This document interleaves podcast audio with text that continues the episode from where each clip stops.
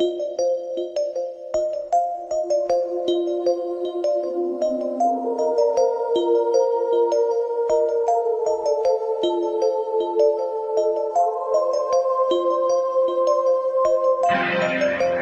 are listening to And If Love Remains, a unique show spotlighting people, ideas, science, culture, and art. Your host, Mike Lovett. Rachel, yes, you are listening to And If Love Remains, and I am indeed your host, Mike Levitt. And I'm here with a good friend of the program, someone who's been on before, and somebody I'm really excited to talk about and just, you know, you know, shoot the breeze with uh, Mr. Benjamin Hyde. Welcome to the show, Ben. Good to have you. Hi, Mike. Thanks for having me back again. Uh, it's, it's a pleasure. Last time, I, last time I had you on, we we talked some um, Electric Universe stuff, which was really interesting. It's something that that really has got me kind of um, fired up about the sciences. And um, one of the things I really respect about your take and, and what you're doing is um, I think of you and and, and I, I hope you, you take this in the way that I mean it. Like I almost think of you as like a tinkerer, as a guy that like tries to mess with stuff and figure it out in, in your in your lab and in your um, you know in your garage and trying to work out ideas and and to do it um, in, in such a way that that you can recreate it as like you know science is done, and not necessarily in an expensive lab or anything like that, but just by trying to thinking things through and then and then trying them out. Um, and so I, I, really respect that and I appreciate that about about that about you. And um, I'm kind of wondering what kind of projects you're working on or, or, what your thoughts are on on science these days. Sure. Well, I accept that uh, moniker, a tinkerer. I like that. I right on. Add that to my social media profiles that I'm a tinkerer as well. Um, I I like. I've always liked science. You know that, and I've liked fixing things. But that stems from a deeper desire that I've had to figure out how things work. And I may have told you this before, but when I was growing up, uh, my mother would throw things away like curling irons and um, hair dryers, and I would see them in the trash. And just that little spark inside me says, Well, why don't you figure out what happened to it? And I reasoned to myself that, well, it's already broken, it's already in the trash, so there's no more damage I can do to it. So I just started pulling that stuff out and tinkering, as you say, figuring out how things worked. And that has never stopped. I'm 54 now and I'm still doing that. Still have drawers full of of old broken things that I use for different projects. Yeah. The, you know, uh, it's funny. I uh um, there's another guy that I, I really enjoy watching on YouTube. His name is Hainbach. He he does a lot of like electronic music and stuff. We talked about music a little bit before the show. Yeah. And um, one of the things I really appreciate about what he's doing is he's taking old uh, electrical testing equipment or or nuclear testing equipment and he's repurposing them um, for different oscillators and different musical devices, even different sequencers and filters, and really making these things sound so beautiful. And he had a statement where he talked about how it's, uh, um, you know, how they how they sing this sad song, and I just right. I, I, couldn't help but just love that. It, it, it, you know, repurposing this old equipment and making it beautiful in art. You know, sure. Well, if you think about it, everything must have a sound associated with it. Because what is sound? Well, sound is just a frequency. The frequency is the oscillation of, of air particles in the medium, but everything is made up of atoms, and those atoms vibrate. Well, they vibrate at a frequency.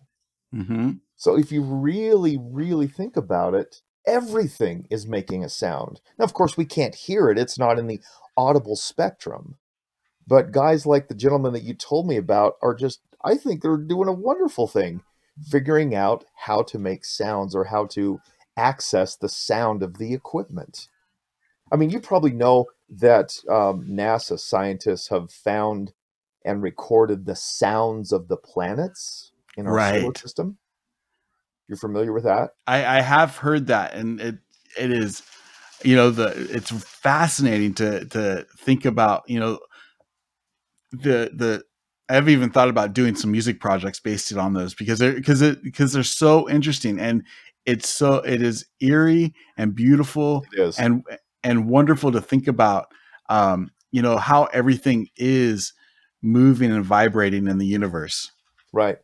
So before people run out and say, you know, planets can't make sounds because they're in a vacuum. Right. In the sound, meaning how sound moves air molecules, they don't do that.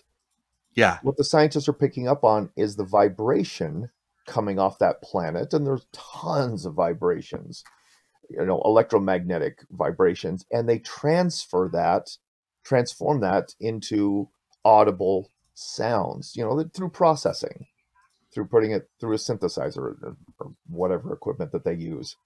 And the audible range that they get is is like you said, eerie and amazing. Yeah. Really, truly is. It, it it is, and yeah, it, it- and you're right. Like everything, it's just a matter of where that frequency is. You can take, um, I mean, you could take the color blue. You could take blue light, and if you're able to take that light and lower the frequency low enough, you can actually make that that um, audible. Um, I love, Right. I love, I love the trick of of you know, I'll, it, when I make music, sometimes you can you can create a um, maybe you know snap in the microphone and then take that snap and turn the the the beats per minute turn the bpm all the way up just a really high and all of a sudden that's i mean that becomes an oscillator and it becomes a sound engine and now that you can actually turn that into pitch that we would recognize as middle c or as something that works you know it's fun to do This is kind of serendipitous, this conversation we're having, because this last two or three days, I have been doing experiments down in my lab having to do exactly with what we're talking about. It, this is kind of weird. Wow. Actually, I just yesterday, I there's a little experiment that I call beaming sound with light, and you all I do, all you do, it's a very old experiment. You can hook up an audio source. And in this case i took my laptop and i turned on my uh, my dj mixing software because i do that as well. And i just played a song. And then i hooked it up through the earphone jack to a power source just a dc power supply it can be a battery pack. And then i hooked that up to an ultraviolet led and then i had some space and on the other side of the space, it was about 12 inches distance, I had a receiver, and this receiver was called a photodiode. And what it does is it accepts or it accepts light and turns it into a uh, a voltage or a, an amperage, which then if you plug it right into a speaker, you can hear the sound of light. oh that's incredible And if you put an audio source in there, it'll of course transfer the audio source. So I had the safety dance on by Men Without Hats and was broadcasting it, you know, about 12 inches in my lab. And then I'm like, okay, that's nice, but I want to go for distance. So I changed the LED to a blue laser and put Oh, that okay. and shot it all the way across probably the entire distance of my no, it wasn't the distance of my house. It was probably about 30 feet, yeah which was still pretty cool. no that is pretty cool So wow the sound had attenuated it you know it had reduced and the sound quality wasn't that good you know because it, it's a blue laser it's only hitting one frequency uh, and Yeah. one resonance of, of all the sounds but it still did it Oh, that's and that is so cool. It was fun i actually posted that video on tiktok i finally Okay. got around to started posting some of my science videos on tiktok t- uh, on tiktok By the way, so how if people wanted to find you on TikTok, where what would they look for? Ah, that's a good question. My tag is I know a guy fireworks. All one word. I know a guy fireworks. I know a Okay. guy fireworks. Awesome. And then you also have a have a website, uh Spark Science. Did I say that? What is it? Yeah, sparkscience.org.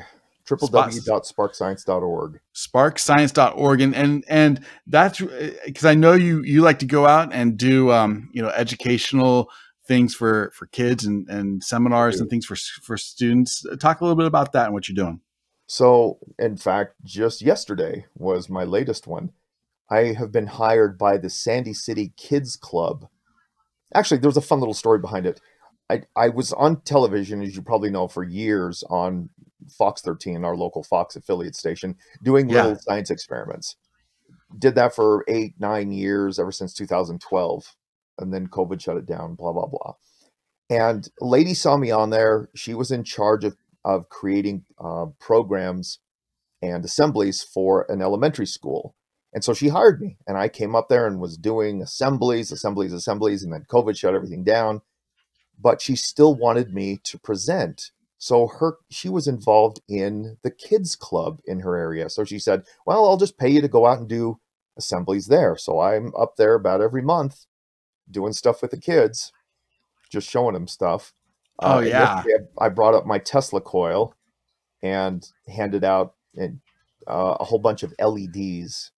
And what's fun is I didn't know this until a few months ago, but LEDs will also light up in the presence of a Tesla coil. Oh, Usually, when you see videos of it, it's people holding fluorescent light tubes, which light up, Yeah. which is cool. But LEDs also do it. oh, that's cool. You can literally just take the two prongs, the LEDs, separate them, grab one prong, bring it close to the Tesla coil, and they will light up. No way. It's pretty cool. Oh, that's cool. I, The I can think about some use cases for that. the freaky part, Mike, is if you take a bag of LEDs, just literally a bag, like a Ziploc bag, uh huh. and you just bring it close to the Tesla coil, about two or three or four will just suddenly start No. to light up. No way. Oh, that's cool. That's really fun. Oh, I that's might have actually put that one on TikTok as well. If I didn't, I will go back and do that. Well, and we'll and we're gonna put all that information also in the show notes. So if anybody wants to check out your TikTok page or your Oh, there you go. your you know or your or your uh, website, I would you know highly encourage it. It's it's so much fun. Um, and which kind of here's the other thing that, that that I love about what you're doing is is inspiring these kids and it, really every, anybody. It's not just about kids, and I It's I think not. there's a misconception, and it's a purposeful misconception about science that it should that it's difficult, hard, and you need a big, expensive lab with government funding to do it. Absolutely not. You do not. And that's the whole focus of my Spark Science gig is to show people how they can do really amazing science stuff with items that they already have in their house. Like 95% of the experiments that I do is stuff that you already have in your house. Yeah, Most of it. yeah, So, you know, and, and, and that just makes science approachable and reasonable. And all of a sudden, if you start playing with science with your hands, you don't need to listen to a lecture. You don't need to sit in a chair and take notes. You are the active part of learning. yeah. And that's, and it's fun. And if you know anything about the psychology of play learning or game learning, I forget what, what it's called, you realize that that cements the learning in your head way better than sitting listening to a lecture, taking notes, blah, blah, blah. Oh, absolutely, absolutely, and and that hands-on approach, um, again, is it's just so inspiring for people because they actually see things happen. You know, I've I've heard a lot of. Um, I'm, I'm trying to get you know Dr. James Tour on. I'd love to have you know he's a he's a um, uh, he's a chemist and uh, really uh, kind of a big chemist out of out of uh, Texas. Um, uh, he he's at the at Rice University, I think. Anyway, it doesn't matter. My point is, um, like when I hear so many people talk about how much they hate chemistry and and it has so much math and but you know do just just having that hands-on approach of like seeing what reactions can do seeing what electricity can do um it it, it kind of opens the mind to, to possibilities that um I, that if, if in the hand of, of you know if we get if you get this information or not even information if you get that inspiration into you know 10,000 kids like what will each of those 10,000 kids come up with that can make the world a better place and i just love thinking that way Oh, absolutely. It, it's funny that you bring that up because my wife just called me, as you heard on the pre show. uh, she had just gotten out of her uh, organic chemistry final. okay And she was just lamenting how hard it was. And apparently, organic chemistry is one of the hardest courses you can take in college. And yeah but she studies her guts out. I mean, she's she's on the dean's list, has been all four years of college. She's on her last semester right now. She's studying to be a biologist, but uh, Wow. yeah, organic chemistry. That's uh, it's pretty pretty rough. Yeah. And she she has lab for it too, and she says she comes home all the time and says, "We're in lab today, and I wish you were there." She's You're "Oh, probably you like, I wish I was there too. you can play with the fun stuff. Yeah, because because that's really I think where learning can really accelerate is when you do hands on, Yeah. which is I- I exactly was gonna ask what I you- do with Spark Science. Why do you think? Why do you think? Um, and I said that I said it purposefully that I think it, it, it has been purposefully made unapproachable. But do you have a, a theory or an idea of, of why? Um, you know why the, it seems as if, or the perception is, you have to have you know white coats and and expensive equipment and and you know billions of dollars of funding and grants and all this stuff just to just to do science why do you think that perception is and is there some truth to that Um, yes and no. I mean, if you want to see how two quantum particles entangle, you can't really do that with milk of magnesia and eggnog and you know a, a spark plug. To be sure, although that would be a pretty cool MacGyver, where are you? we need to break apart this atom. What you got? Oh, I got some milk of magnesia and some eggnog. Let's do it. Woohoo! Um, I don't know. I, I don't think there's any. I've never heard any person say that science is unapproachable. It it it just is what it is. In in the same way that a mountain exists, can you get to the top of it? Well, maybe. Can you walk? Can you? Do you have a hiking pole? Can you carry enough water? Do you have enough um, energy of your own?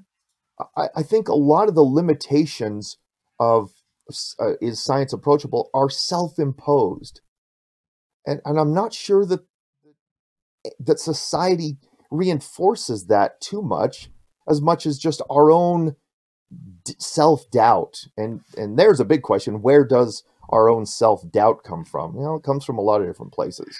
uh-oh And we're going deep A little dark, and I don't want it to get dark, but I, I think it's just our own self doubt, and that's what I, Yeah. exactly what I try and counter with my science stuff and my science presentations. I Yeah. really try and show. And you talked about ten thousand kids, which is awesome. I try and get to at least one, because one Yeah. person will make all the difference.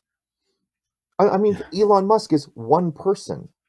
Hitler was one person. I mean, I realize that's going dark, but you know, look what he did. They all did they were all one person and they all did great things. Not great as in good, but right right massive, massive right scale. things things that things that impacted humanity There for go. good or bad And I would rather, you know, inspire someone to do great as in good things Mhm. instead of more along the other line. yeah And, and all it takes is one person. Well, here's another thing too that I, I didn't tell you. Uh, was it two weeks ago? I got invited to do a two day, five hour science presentation per day up at this festival in Salt Lake City. It's oh wow the Illumination Fest. It was just a celebration of light, and so artists would bring their their kinetic light sculptures and whatnot. And the the people who were running it knew that I did science, and they're like, "Well, why don't you come up and set up a booth and do your thing too?" So for a Friday and a Saturday night, I presented for five hours straight. wow Uh, it was it was pretty amazing. It was awesome. And as you and and you think, uh, well, isn't Spark Science just for kids? Yes, but can I bring it to adults? Oh, absolutely. Most of the people that stopped by the booth were adults. yeah some of them had their kids, and I showed the kids what to do. But I ended up talking more with the adults, to be honest. And every night I was the last one out because I always had people at my booth and we're talking just about science, this, that, and the other thing. And everyone's cleaning up, giving me the evil eye, saying, Come on, science dude, get out of here, stop talking. but it was awesome. It was Oh, so that's- fun. Uh, you know what those are those kind of experiences i love those moments when you just realize like it's almost like time stops, you know, like you know you're in the right place at the right time doing the right thing. And it's just a beautiful serendipitous moment. It's just awesome. I love that feeling. Right. Or or for me in this case on that weekend, it wasn't like time stopped. It's like time just flew by. Right, It's- right. When I set up, I'm like, oh my gosh, I've got to stand here and talk for five hours. Ah! But I I looked at my clock and all of a sudden I was halfway through. And then the next time I paid attention to time, it was done. I'm like, wow, Wow. where did the five hours go? Wow. I mean, it did it feel like five hours of drudgery and work? No, not even close. It was Wow. just constant talking to people, constant talking to people, resetting the experiments, explaining it. It was just, it's fun. I love it. That's really cool. that- that's really cool. That is really cool. Um, I wanted to ask you, and I know we talked about this before on the on the program before, but I wanted, you know, I, I have new and, different listeners, and and, and I, I find um, the aspect of the electric universe so beautiful in so many ways, and and um, because it, it it you know it, it answers some questions that that otherwise are just at best um, plastered over with different math equations and things. Um, but but I want to talk. uh, Tell me about your experience and, and how you um, kind of found the electric universe concept and, and why you think it's it's you know uh, you know a a very good theorem that should be taken seriously. Oh, sure. So the simple answer is how did I find it? YouTube. You know, and a lot of people are kind of poo poo those like, oh, you learn stuff on YouTube. No, realize that YouTube is a portal. Everybody posts stuff to YouTube. Yeah, And so, just like a, a public library or any group at large, you're going to have good stuff, you're going to have high quality stuff, you're going to have low quality stuff. Well, the stuff that I would focus on were presentations by PhD scientists speaking themselves, kind of like what TED Talks are, where yeah, you get the people actually doing the work telling you about the work. That was all I was really interested in.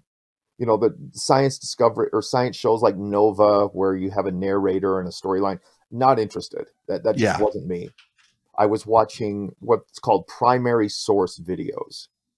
And they weren't produced for YouTube. They were just someone stuck up a camera inside of a presentation inside of a university or at a conference okay, and and of course the algorithm of youtube saw that i liked science stuff. Well one day it kicked an electric universe video in and it was probably Wal Thornhill or david talbot one of the two giving a presentation. And i watched it. I'm like okay that was cool. I like that.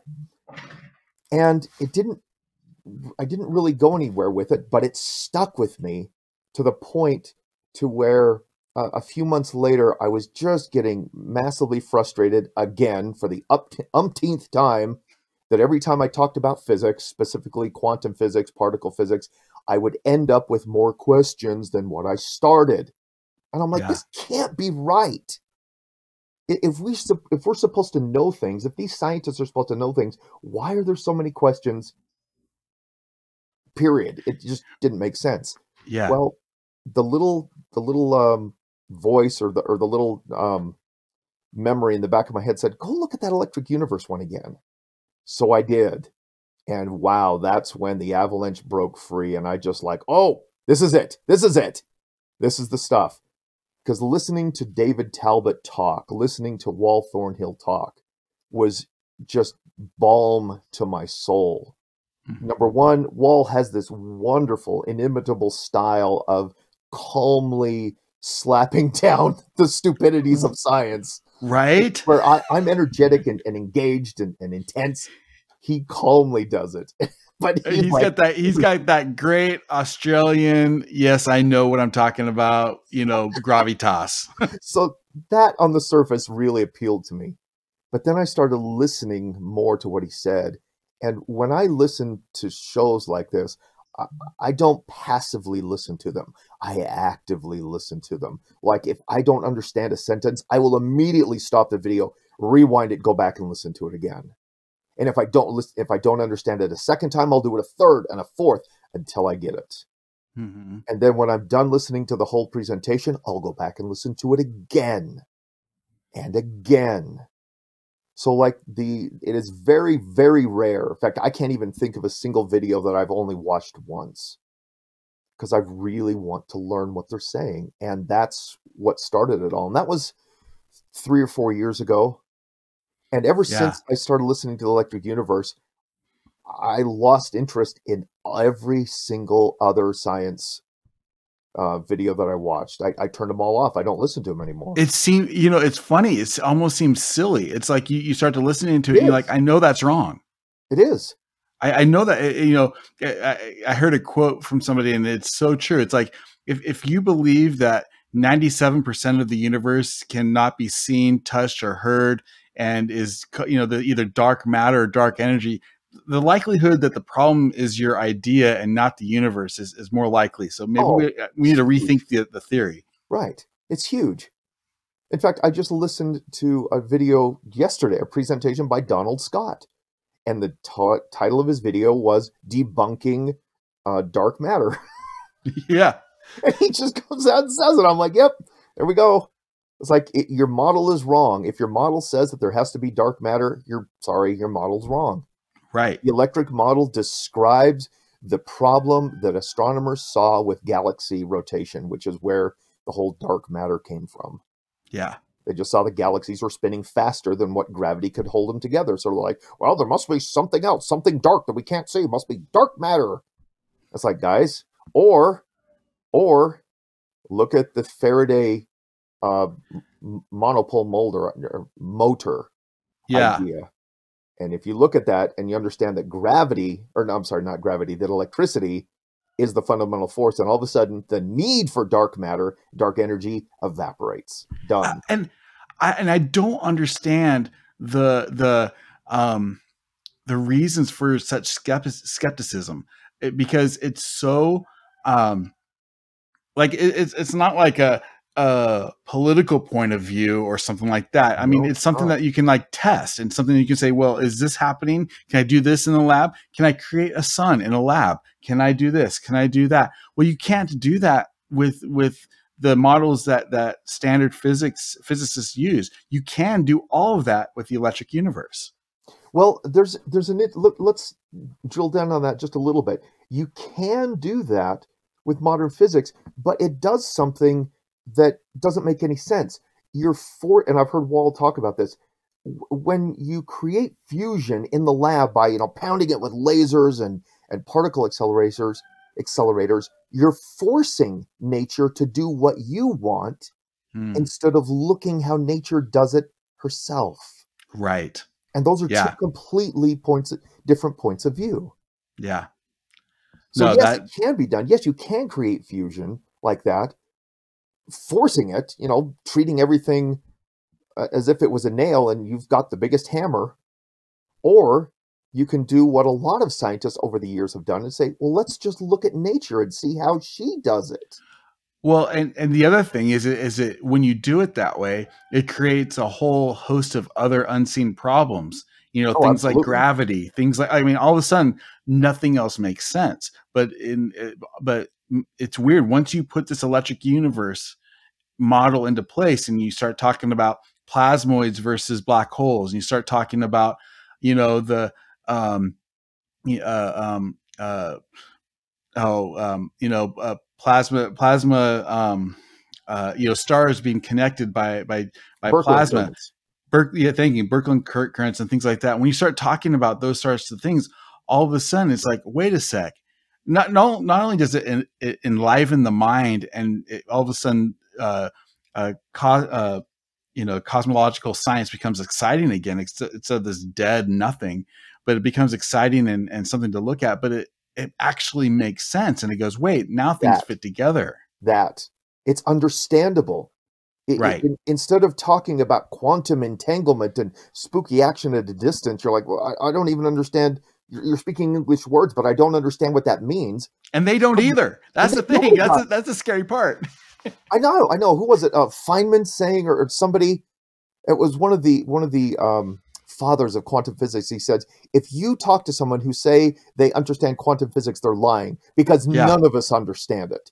And that he was the guy that created quantum physics in the first place. You're like, all all those crap. guys all those guys they, they they win their nobel prize and they and, and if you read later works they're all like uh we need to be really careful about the stuff that you know i said earlier right.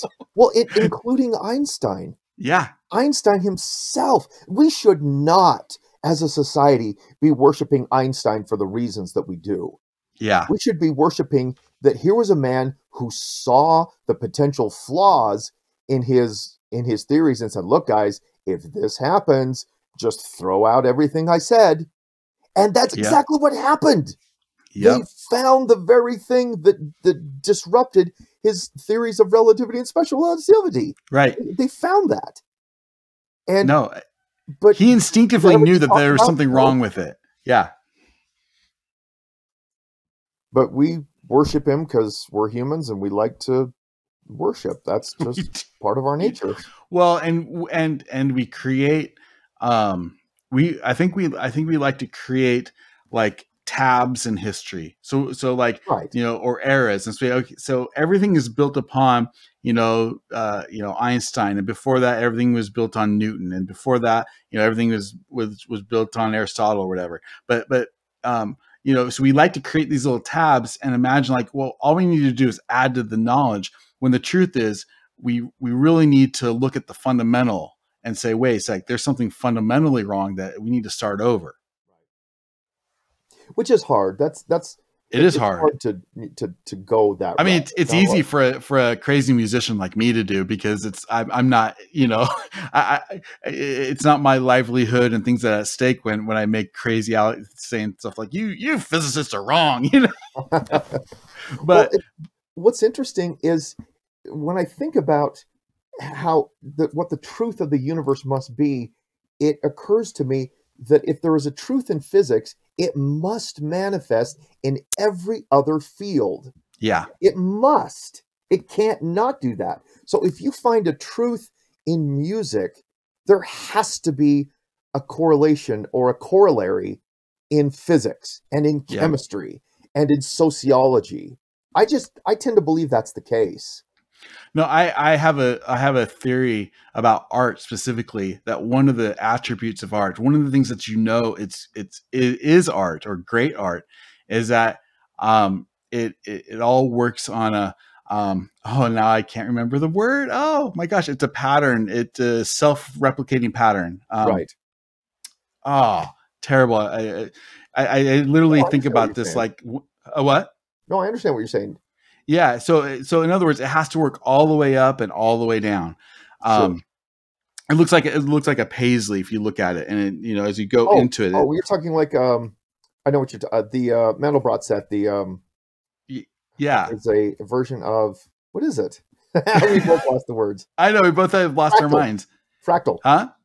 Fractal. Is that word? Yeah, yeah, yeah. Frac, yeah, fractal.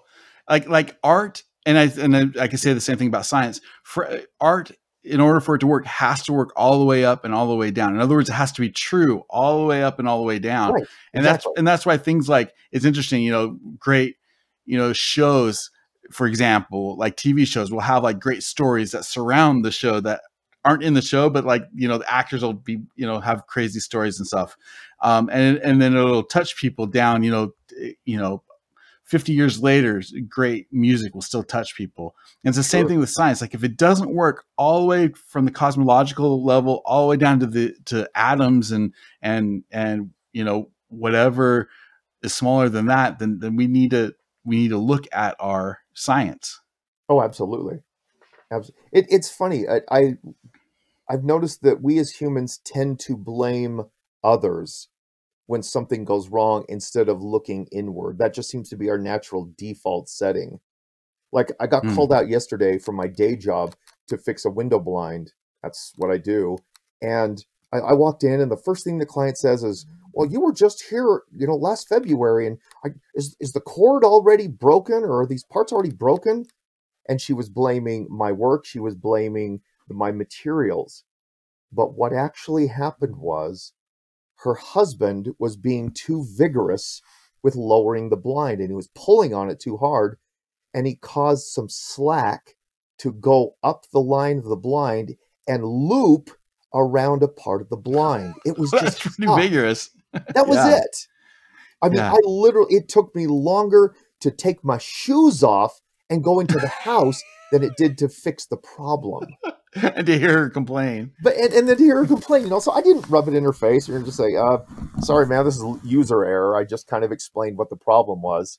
But Right, that's right. what it was. It was user error. It had nothing to do with the materials or the blind or even my work. It was them themselves. But that's it was such a poignant example of how we as humans look outward for a causal relation, uh, you know, factor instead of looking inward and saying, "Is my model correct? Are Mhm. my uh, assumptions correct?" Because that's, I think, where everything goes astray is when Yeah. we just assume that our assumptions about the world are the correct ones. But aren't gotta question scientists supposed to be specifically trained to not think that way? You I mean, aren't they supposed so. to think like we're supposed to falsify everything? My wife's a pretty good example of that. Every time I bring up some esoteric piece of knowledge, she will always drill down with a, like a lightsaber. It's like, what's the primary source? What are the uh, you know what are the controls put in place? Where's the documentation? she she is relentless with that. Oh, So that sounds I'm like a good wife. I, I think scientists are. I don't know if all scientists are, but she is, and her her field is of biology is. So I'm going to hold out a little hope for that. Well, and that, that which takes me back to my question. Like, and I guess it does. Like, it, it it's got to be hard if if if somebody if you've worked your entire life under one premise, and then you know you're you're you know there's some thoughts or some other competing theory that may prove that your that your premise that you've been working on is wrong for you know 20 30 years or mo- more that's got to be a difficult pill to swallow Oh, you know, I think it is for some people. I think it just it's your personality. yeah Because I don't know if you remember this, but uh, Stephen Hawking came out years ago saying with this idea, and I won't go into detail. I'll, I'll just tantalize you with it. That information that falls into a black hole is lost to the universe. And of course, that wasn't a measurable thing, and I don't believe in black holes anyway. But it's Right, right. And then he came out publicly in a presentation saying, "I was wrong. wow I I did something wrong in my equations. My equations say that the information that falls into a black hole is not lost to the universe." Now that, I, even though I don't agree with him on black holes at all, and I don't agree that he's using he's substituting mathematics for physics, I have a problem Mhm. with that too. But the fact that he admitted that publicly is awesome. No, that's that's huge, and that's so it's it's pretty rare. Like I, I wish there'd be certain, um, you know, certain uh, national national health organization leaders that can have that kind of humility. You know, Right. it'd be it'd be nice if, if we had certain certain you know quote scientists that would say, you know, maybe you know things we've been doing the last few years has been a mistake. Sorry. well, I, I'm gonna. I, I'm not gonna name names here. Well, I have a friend. You're welcome to on my show if you know. Uh, no, it's a, no. You, you'll understand why in a second. I, I don't Yeah. mean to be stupid about this. I have a friend who's a doctor Ah. at a Harvard hospital. Yeah. When the events of the last two years came out, he and I were on different camps. Okay. He was gotcha. he was mainline, mainstream, and I was like, uh, hold on. You, you need to pay attention to what others in your field are saying. And he's like, no, no, no. My sources are correct. I'm like, my sources are the same sources as your sources. So what are you doing telling me that I'm wrong? right. And so we had a little head to head headbutt for uh, two years. Last two weeks ago, he sent me an email, private email, with a video of a professor who was documenting data that showed that I was right. Yeah. He did a 180. He, Wow. did a 180. Good for him. So I, I was like, yes, because he's an actual doctor, you know, treating people. I'm like, I'm glad he is open to changing his perspective because, you know, we're talking about things that are, you know, medicine that's actually killing people. Yeah, and I know are. he's not interested in killing people, but he did a 180, and I'm like, That- bravo, good job. No, th- I you know those honest and heart people are are we need to keep an eye out for those people and and truly celebrate them Oh, Um, absolutely. because that that's it that you know I see that with you know I'll, I listen to guys people who I disagree with on a lot of things but like um, um but I really enjoy their their honesty you know guys like Bret Weinstein um you know Dark Horse and, and his wife Heather um uh they're they're you know they're probably the biggest ones that I that I like to listen to because as far as like real biologists, scientists, guys that that that have been have been taught um, and and think a certain way, and we're and we're pro vaccine, pro mask, pro all this stuff until the data showed differently, and they were willing to say, uh, maybe we were wrong about this stuff, you know. It, it is. It's hard to, to look at something and say, oops, I was Yeah. wrong.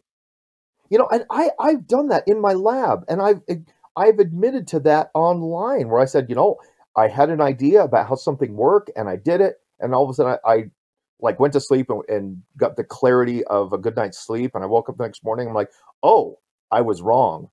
And so I would get back on and make another video and say, okay, hold on, I was excited about this yesterday, but I was wrong, and here's why Yeah, because I don't want people to follow down that wrong path. Even you know, so I made a mistake. So what? Okay, yep. I'm And- more and the quick- learning than hiding from my mistakes.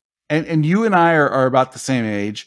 Um, you know, the, in my you know length of time on this earth, what I've learned is the the quicker you're able to do that, and that muscle, if you're able to build that muscle, and the quicker you can turn it around, man, the easier your, whole life Oh, goes. is. It, it, that's a great way of putting it. It is a muscle, as it were. I mean, not a physical muscle, but it, it is. Yeah. It's, it's a reflex. It, it takes training to do. Yeah. And the hard, the first time you do it, it's really hard, and the second time you do it, it's a little less hard, And, then it gets- well, easy. But here's the other thing that it does, that it's done for me at least, I'll, I'll put it this way, is that it's made me less sure about um, more things Oh, and more God, sure right? about less things. right?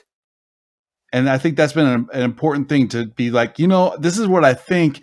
I could be wrong, you know, and I'll, I'll say that from from you know from from things I know nothing about to music to religion. I listen, I know my thing, and even the stuff I think I know pretty well. Uh, You know, I I'm willing to say that somebody knows something better and smarter than me. you know, Right. Right. It, it, it- and to me, thinking like that expands your world instead of shrinks it. oh It, it makes sure. it so much more amazing, more wonderful, more exciting. yeah, And, and I, that's wonderful. That's that's just a great experience to have. Because Well, I and- literally, believe this or not, before I discovered the electric universe and really got into it, I really had the belief that uh, oh, what's his face, Lord Rutherford had way back, where he said, "We understand everything there is to do with science. All that's left are just a few details." right. I literally had that belief. I'm like, "There's nothing else to investigate anymore. We know everything." I literally thought that. Yeah, just Wow. crazy. And I was a little depressed. I'm like, oh, there's nothing fun to study anymore. Was I wrong? Oh, yeah. Oh, I was really wrong. The stuff that I'm studying now is just amazing and it's just keeps growing. It's so fun. it is really exciting. It is so fun. I had um, and I love. I don't know if you've read these books, but um, the fiction books by C.S. Lewis are called. They're the space trilogy. Um, Out of the Silent Planet, uh, Perelandra, and That Hideous Strength are the three books. Perelandra, yes. Um, don't That Hideous Strength is is I think the best out of the three, um, but all of them are really good. Um, but my, my point is like the way he so C.S. Lewis talks about cosmology in kind of a um, medieval way, and so uh, so as as people are traveling through space in these in his universe, like there are there are um, angels on top of planets. There are you Yeah. know like it's like it, it gets hotter as you get further away from the planet. Um, it's there's a lot of stuff going on, and it's very lively. It's very lively. And when we think about space today, it's a it's dead. There's nothing there. And the thing that I loved about learning about the electric universe is it made it more alive, more like that C.S. Lewis. It did book. Totally. It's there, there's so much more going on than than we ever imagined, and it's it's really exciting. It it, it, it totally is, and it even if if science or physics isn't your thing, don't worry about it. There's yeah there's there's bright, exciting corners in every field that you're interested in. Well, and here's the other thing. Like what got me excited about the physics of the electric universe was actually d- hearing David Talbot talk talk about the um the history and the talk about the um you know uh the the the um the symbols that, that we're finding the ancient symbols and and all the iconography and all the things that that we find in in ancient man that that we wonder why these things come together. And his take on it just blew my mind. It was like whoa this is incredible and And then now it makes sense. it makes sense Now you can go look at petroglyphs, and instead of guessing what they were writing, you're like, oh, wait a minute. I see something and I understand now. yeah yeah Not all No, it- petroglyphs, but certain images of them, absolutely. And Absolutely. so cool. absolutely and and and again it it's, it goes back to the idea of you know everything has to work all the way up and all the way down you know it has to you know it, it works you know in different realms of science it works in archaeology or yeah archaeology and anthropology as well as in physics like it all works together Yeah, it does. it's it's pretty exciting stuff. Well, I am man, I I could keep talking to you, but but uh, the time is far spent. I do want to I do want to talk a little bit about though. We were talking offline about a show that you're in that I just Oh, sure. love this concept. So you know, please share what what are you doing these days, and, and talk about this this play that you're doing. Sure. So right now, up until the 23rd of December, Oh, did I every lose ya? night, Monday through Saturday, not Sunday, is I'm in a uh, a play called "It's a Wonderful Life," and if you recognize that from the James Stewart movie, yeah, that's the same story. But the way we're doing it, it's a stage show, but we're presenting it like a 1940s radio broadcast with actors walking up to a mic and speaking their parts and then going back and sitting down. We have a sound effects table, which is called a Foley table, where we have the sound effects of doors opening and shutting and police sirens and all sorts of stuff. Every, every sound effect you can think of. So this is actually the second time I've done this, and it's a lot of fun. It's really cool. So if you're in the Utah County area in Utah, uh, come on by, come and see the play. You, you will not regret it. And here's the fun thing. I'll give you a little li- little tease. There are 10, 11, 14, 15, 16, 17. There's almost 20 different characters in the play. You know, not all the parts are equal. I play 10 of them. That's great. I have to create 10 different voices. So if you're familiar with the story, there's the evil villain, which is Mr. Potter. This is Mr. Potter. He he's just a he's an evil guy and he's trying to get George Bailey. And then there's Uncle Billy, who is his, uh, you know, George's uncle. He, he's like this. Oh, oh, oh dear. What are we going to George, what are we to The bank examiner is coming. Oh, no. and and that actually is my homage to James Stewart. It's it's a little James Stewarty. Yeah. uh, Uncle Billy. Uh, there's the narrator, uh, which is what I've been doing ever since I was in high school. I started out actually as a radio DJ, so I played the narrator, Freddie Fillmore. I play Joseph the angel, and well, let's see, that's about six other characters. oh, that's that's great. That is so fun, and It- and I hope people will check cool it out. play. Uh, you know that, that made me think do you remember oh and i can't again my my brain um i'm trying to remember there was a, a radio show um back probably this would have been like in the early 2000s maybe and this guy he would do he would he would play both the host and then the uh, like somebody would call in and so Phil he'd have Hendrie. a button and, yes that was seriously some of the funniest stuff ever done in radio ever it's so Oh, good Henry was uh, very inappropriate for like children and, no, and yeah, oh yeah. people, but oh my gosh, was that funny? It was hilarious. Yeah. Oh my! I, I, don't even know if the guy's still around, but man, that guy was it was so good, so funny. Amazing. He And- and, videos where he showed how he did it. Oh, okay. Cool. I might I might be taking up a couple of hours on YouTube here later. Yeah, you need to go look it up because it's really fun. In Oh, fact, I used the same kind of um, elements that he did. Like when he would change voices, he would he would um, you know, of course, he's standing there. He would shift where his face was on the microphone. Yeah. he would physically switch a place. And that's exactly what I do too when I'm when I'm doing the plays. I'll change my position, my body stance, and everything. Oh, that's great. Watch That- now, too. have have you have you um made the mistake of doing the wrong voice for the? wrong- have you? No, I, I can feel a mistake coming, so I'll just slow down. Yeah. But nope, haven't done that yet. but- Good. Good. Well, I will check it out. It's a Wonderful Life there in Utah County. What what's the name of the place that that uh, they could see it at? It's at the Covey Center, At the Covey Center. downtown Provo. All right. Covey Theater. Well, Ben, I want to just thank you again for coming on the show. We need to do this more often, man. I, I really had a blast. yeah, absolutely. I, I, we need to talk about. Well, there's a couple things I want to do if we do this again. We need to Yeah. talk more about music. Yeah. Got some fun things for that one. And then uh, C.J. Ransom. Did you know? Now he's he's part of the Electric Universe. He did some of the initial experiments with Wal Thornhill, the ones that are on video. Okay. He actually gave me a lot of his equipment. Oh. We need to talk about that sometime. Oh. Okay. Yeah. We're de- oh, yes. Well, I'm Double on board. If you're on board, we'll do it. Hey, you know what? We should make this a regular series, man. I'm down. Yeah, let me know when.